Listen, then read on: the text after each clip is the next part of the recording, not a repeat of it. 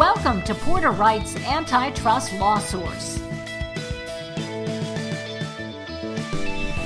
Good afternoon. This is Jay Levine, your host of Antitrust Law Source, and I am joined and pleased to tell you I'm joined by Phil Rist, who is the Executive Vice President of Prosper Business Development, an insights and analytics company. How you doing, Phil? I'm doing well.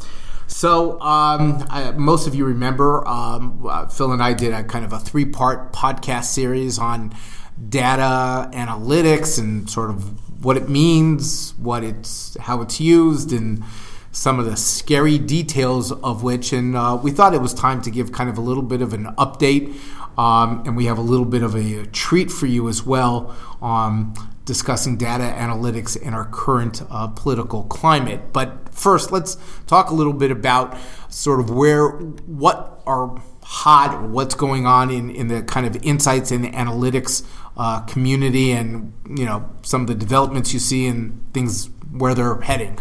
Sure. Insights and analytics continues to be a growth category in all sectors, in business, in healthcare, and government. That's creating some challenges, which is workforce development. So there's companies looking for more skills in these areas. And let me stop you there. What skills? If somebody wants to go into this, what skills do they need? It's a mixture of skills where you have to be good with numbers. Okay. You don't have to be a mathematician because they have software that can help you do it, but you still have to have some numerical skills. But in the companies that we've talked to, the challenge is they find that the traditional education system is still siloed. And so you get people that they're very good at numbers, right? But they don't have maybe any interpersonal skills or dealing with people. Okay. Or they go the other way. They go into the arts, and they don't develop the other side of the equation. Gotcha.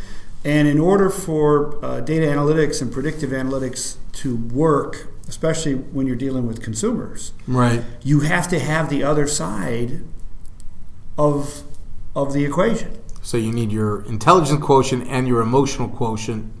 Yes, both be fairly high. Yes, because humans are not rational beings. Mm-hmm. We all remember Star Trek and Mr. Spock.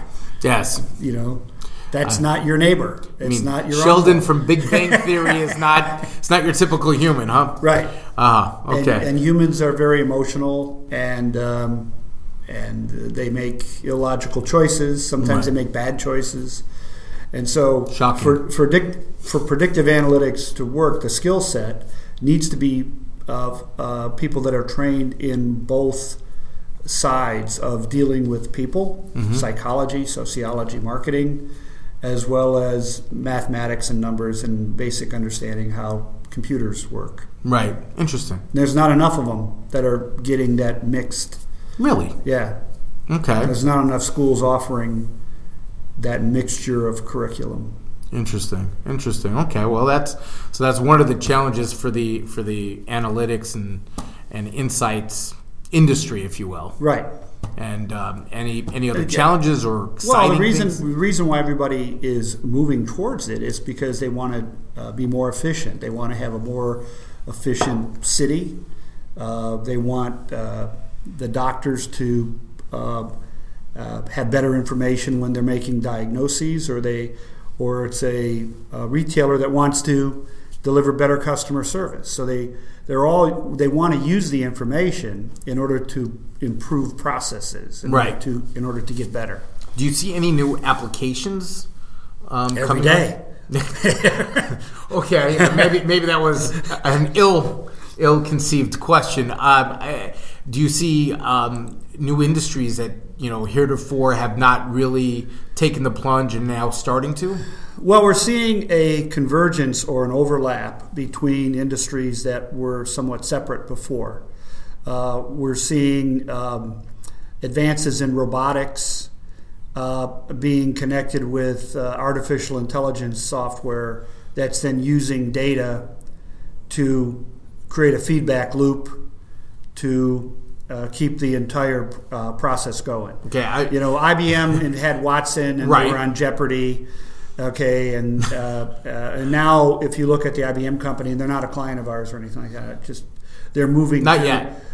Yeah, they're moving to helping that software help analyze data and help businesses, provide better service to customers. Right. Now, what you were describing earlier to me, as we were preparing for this, was somewhat, I guess I should have seen it, but I just hadn't really figured it. You talked about chatbots. Right. As kind of like, I guess, a very, very pedestrian form of this kind of AI and data analytics mixture. Do you want to just kind of tell everybody what is going on? Sure. I mean, they're taking the ability for computers to do text-to-voice and voice-to-text and developing platforms. Facebook has it. Google's doing one. Amazon is doing one with their Alexa, where you could be interacting with a voice or with a text message, and it could create the appearance that you're actually communicating with a human, but you're communicating with a structured script of questions and answers, most commonly asked questions and answers. And it's this decade's version of what we went through in the early 90s, late 80s with the 1-800 numbers and press 1 for this, press 2 for that. So it's these same types of companies that are getting involved with conversational interfaces. Right. Is another way to say it. And what blows my mind, or just sort of, it's incredible to think about. These conversations are themselves qualitative data. Yes. And that then gets to whomever is running these interfaces, gets to be put back into their storehouse of data upon which they can produce both better analytics, better insights, and probably better interfaces. Correct. And it's just, I assume that we're just going to see more of that. We're going to see more of it in companies that embrace it, and we're going to see other companies get disrupted by it. Right. Who try to hold on to the way they've always done things. We advise our clients all the time. You've heard this inside a company. So they say, well, we ought to just stick to what we know. Right. Guess what? What you know isn't what you think you know. Well, there's a whole, there's a whole other world out there that consumers are interacting with. And today's Amazon Prime Day, so it's a perfect example. I've gotten several emails about that. Yeah. Many of the traditional retailers did not see Amazon coming as their competitor. Just from personal experience, my daughter had our first grandchild, about a year ago, and I guess they offered her free Prime for Mom. Right. And, just the ability to get things within 2 hours of ordering it, and she never had to leave her apartment. Right. Because there's a fulfillment center nearby, and in my, son's seminary, there was somebody, had left, and what he does is he actually manages a warehouse that is a supplier to Amazon. Correct. It's not an Amazon warehouse. It's a supplier to Amazon, but all of the orders are through Amazon. And it's just, you're right. Nobody saw that coming. And yet there were other retailers, traditional retailers, who counted on that diaper trip or the wipe trip, to get maybe dad in the store to buy other categories. Right. And now those businesses are, carved away from that traditional retailer. And just to, I guess, at this point, to interject what, from my other hat, my antitrust hat, sort of the FTC challenged the Staples Office Depot merger, and one of the, arguing that they are the ones who most easily can provide national contracts for office supplies and stuff like that.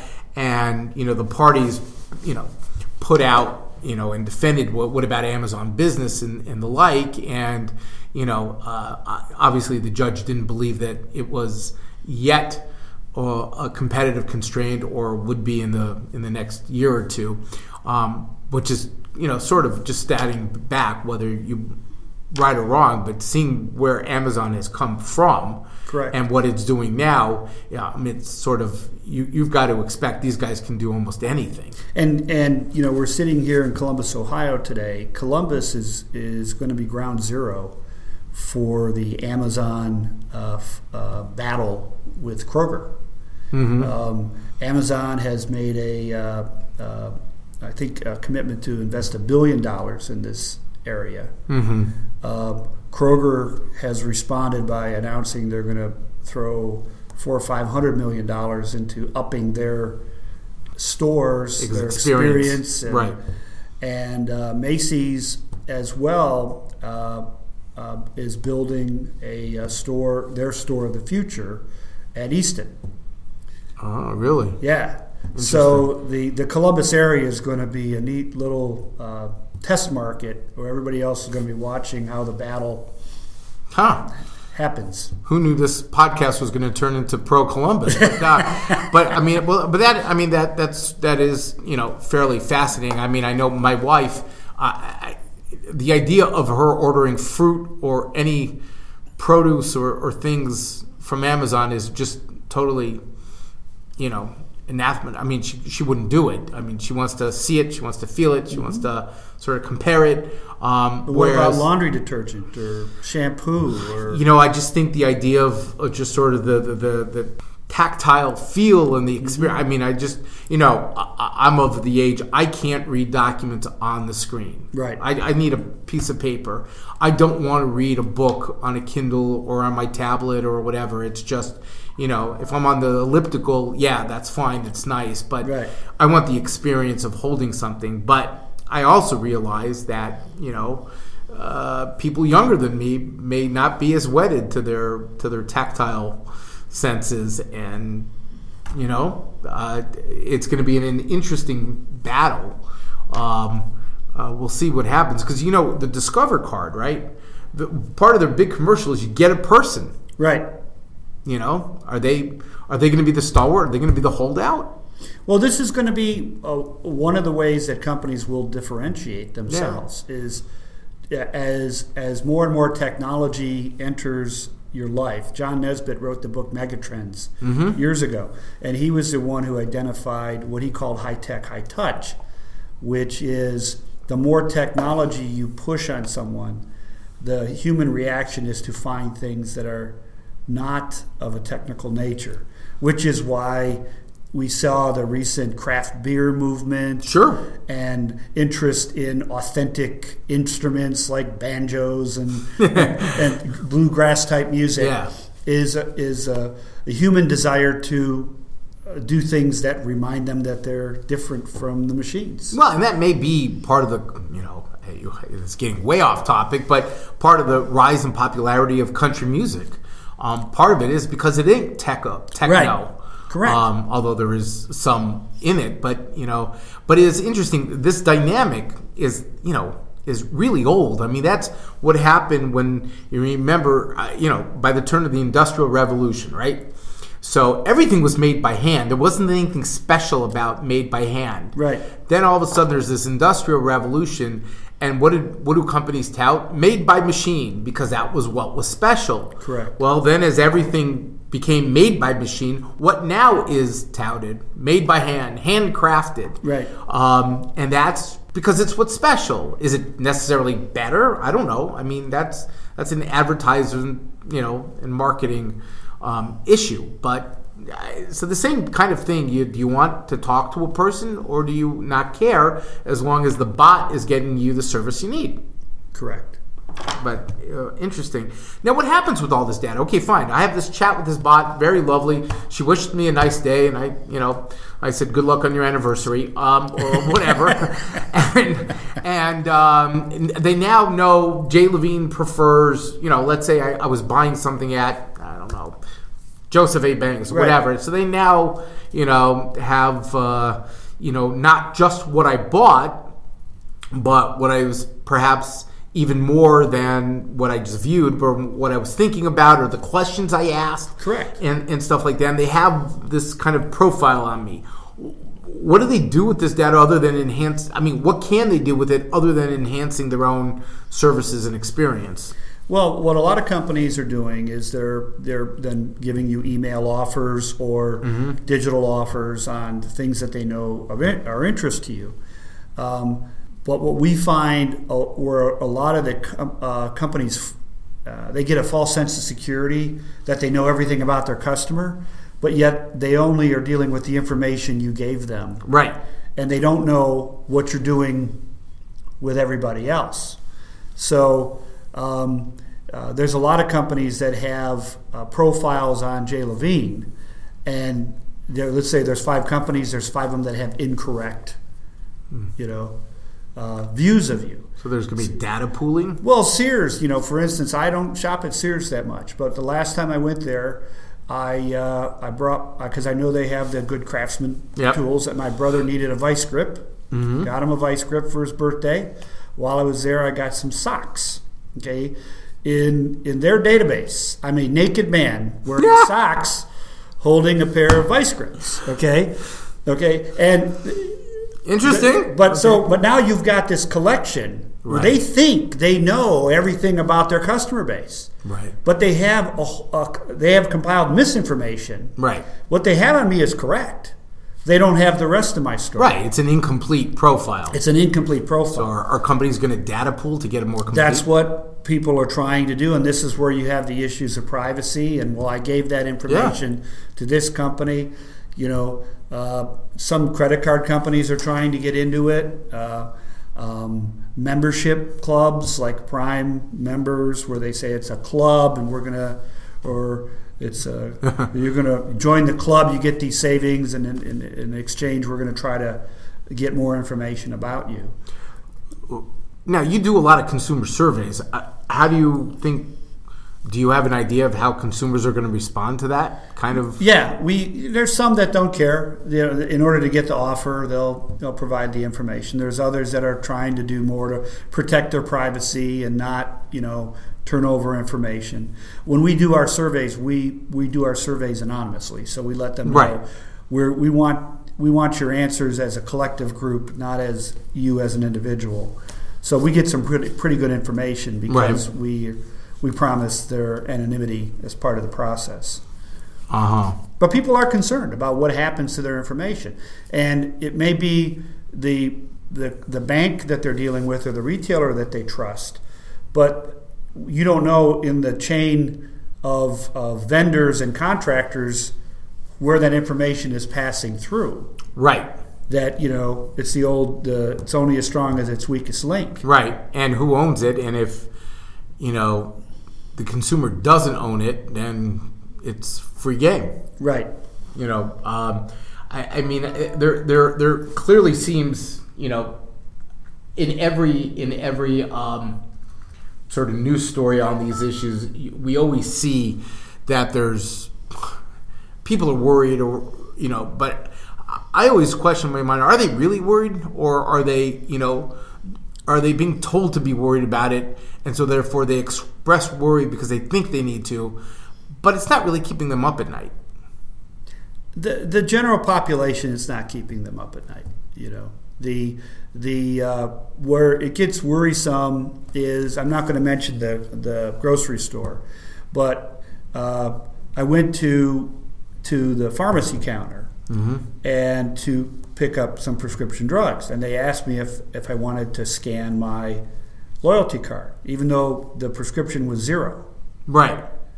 And I said no, and my wife says, well, why'd you say no? We get the gas points, and I said, if I give them permission, I'm giving them permission to take my health care information and put it into their marketing database, right? Which they don't currently have the right to do. Our health care information is, and if it costs you $15, so then the only question is whether you want that added to your total points. But but companies are trying to, there's the HIPAA laws are in place to protect healthcare information. There's companies that are trying to get around it to move things where you're given your express permission to put the information somewhere else. Right. Now, Is your identity following? Yes. Okay.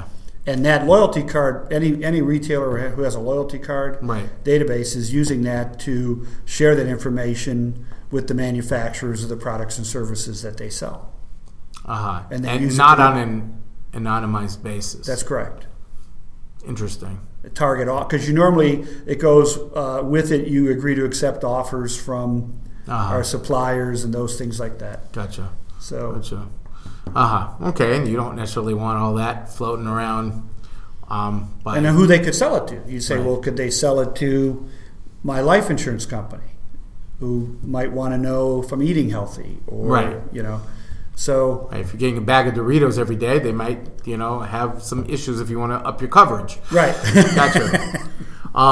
Which is scary enough thought. Which is obviously another, I guess, another issue like the Internet of Things. Correct. Because it's consumption of other things. When you go to try to open the refrigerator at 2 in the morning and the refrigerator tells you you shouldn't be eating at this time. And then all of a sudden, well, you know, but I mean, that's not exactly, I mean, that's not either far-fetched or unrealistic, because, I mean, I know our health plan had a thing for, you know, preventative care. You weighed yourself and you put your blood pressure cuff on every day. I mean, I was sending them that information daily, until they basically said, you're fine, kicked me off, which is interesting. But, you know, it's information that they get. What do they do with it? I mean, you know, supposedly it'll help the health providers, you know, have a better profile of me and to keep me healthy and blah, blah, blah, and keep healthcare costs down. But you're right. Providing they've agreed to always act in your best interest. Right. Well, and as we all know, most companies need to act in their shareholders' best interest. Correct. So interesting. Okay. Well, that's pretty much a scary thought. But that, I mean, it's the wave of the future. So I mean, we're gonna, unless we see a revolution of people just not wanting to deal with how do I put it, data consuming, data aggregating, data keeping companies. I mean, the cat's out of the bag. It's out of the bag. Your electric company is now telling you whether you're being a good consumer by how many kilowatts you're using. Everybody is gathering information on you and sharing it back to hopefully push you in a direction of being a better citizen. Yeah. Okay. But at the same time, all that data is being amassed somewhere. Right, right. And I guess the question always, and the FTC deals with this all the time, is, you know, forgetting privacy and identity theft and all that, those are sort of obvious. But how is that information being used, and how can it be used in obviously a discriminatory manner, right, which is a huge issue in labor and HR and all that, yes, in hiring and in discriminatory loan practices, I mean, all sorts of things. Correct. You know, and of course, if I'm not going to, somebody's not going to give me a life insurance or a health insurance policy because they don't. Or your premiums differ. Or my premiums differ because they don't like my lifestyle, notwithstanding the fact that, you know, all of my progenitors, you know, lived till they were 120 and ate Doritos every day of their life. Right. So what? So, interesting. Okay. People need to be just more aware of how their information is used. Right. And you know, the natural inclination is, okay, if we don't want it, there has to be a groundswell, convince Congress to pass a law. But I'm not exactly sure that that's... They're not going to pass a law because they want the information. Well, not only do they want the information, what exactly and how exactly are you going to structure a law that... You know, it basically says, well, you can't use this stuff. Well, I mean, this stuff has to be used at some level. Correct. And it's way too murky. Now, you know, maybe there will be certain statutes that say, you know, some of the extreme uses and extreme sales, and you have to go back to the consumer, even though that's extremely time-consuming and unwieldy to get information if you want to repass it on. You know, stuff like that, but we haven't seen it really yet. But I suspect that as people start to use data analytics more and use it in ways that anger people more? Well, you know, with any innovation, there's always a chance for people to use it for evil. Right. Okay? So if you just say, what if they say we're going to use it for good, okay, then they could use it to serve you better. Right. The retailers that you like are going to carry the products that you care about at price points that you like because they're not buying the wrong things. Right. Okay, they're not guessing. They're using the predictive analytics to buy smarter, you know, locate smarter, mm-hmm. do everything smarter based on what the information is telling them. And so if everybody behaves... Right. Well, and behaves doesn't even mean that nefarious. I mean, right. You know, an insurance company that discriminates based on your profile, I mean, frankly, they already discriminate based on, once they get your medical records, if somebody's in perfect health, right. it's going to have lower premiums than somebody who has high cholesterol, high blood pressure, and is obese. Right. So, I mean, that's already there. It's just... If that's fine if you gave them the permission right. to look at your medical records. If instead they're going to a combination of a drugstore and a grocery store right. and trying to buy your food consumption profile to make assumptions on... Well, that's the key. You know, where you're not giving the permission right. for that. And frankly... I'm not sure there would be such a backlash or an appetite for the backlash if their guessing was correct. But the problem is, too often, these are predictive analytics, but the prediction is only going to be right so much of the time. Correct. And that's what we really are afraid of. So, interesting. Well, this has been fascinating as always. Phil, you want to give your contact information? The company is Prosper Business Development. We have several websites, but one of them, prosperdiscovery.com, is a place where we give away a lot of complimentary information on consumer trends and a lot of free content. So that's where we like the people to go to first because it won't cost you any money. I got you. And can they get to you through that as well? Yes. It'll link to... the rest of the enterprise, prosperdiscovery.com. Okay, and as always, I'm on Twitter at JayLevine. I'm on LinkedIn. Email is letter JLEVINE at porterwright.com. You can also visit our blog page, antitrustlawsource.com. Or porterwright.com, and you can click on the Antitrust and Consumer Protection page. And we thank you for listening. Hope you've enjoyed and have a wonderful day. Thank you. Porter Wright Morrison Arthur LLP offers this content for informational purposes only as a service for our clients and friends. This content is not intended as legal advice for any purpose, and you should not consider it as such. All rights reserved.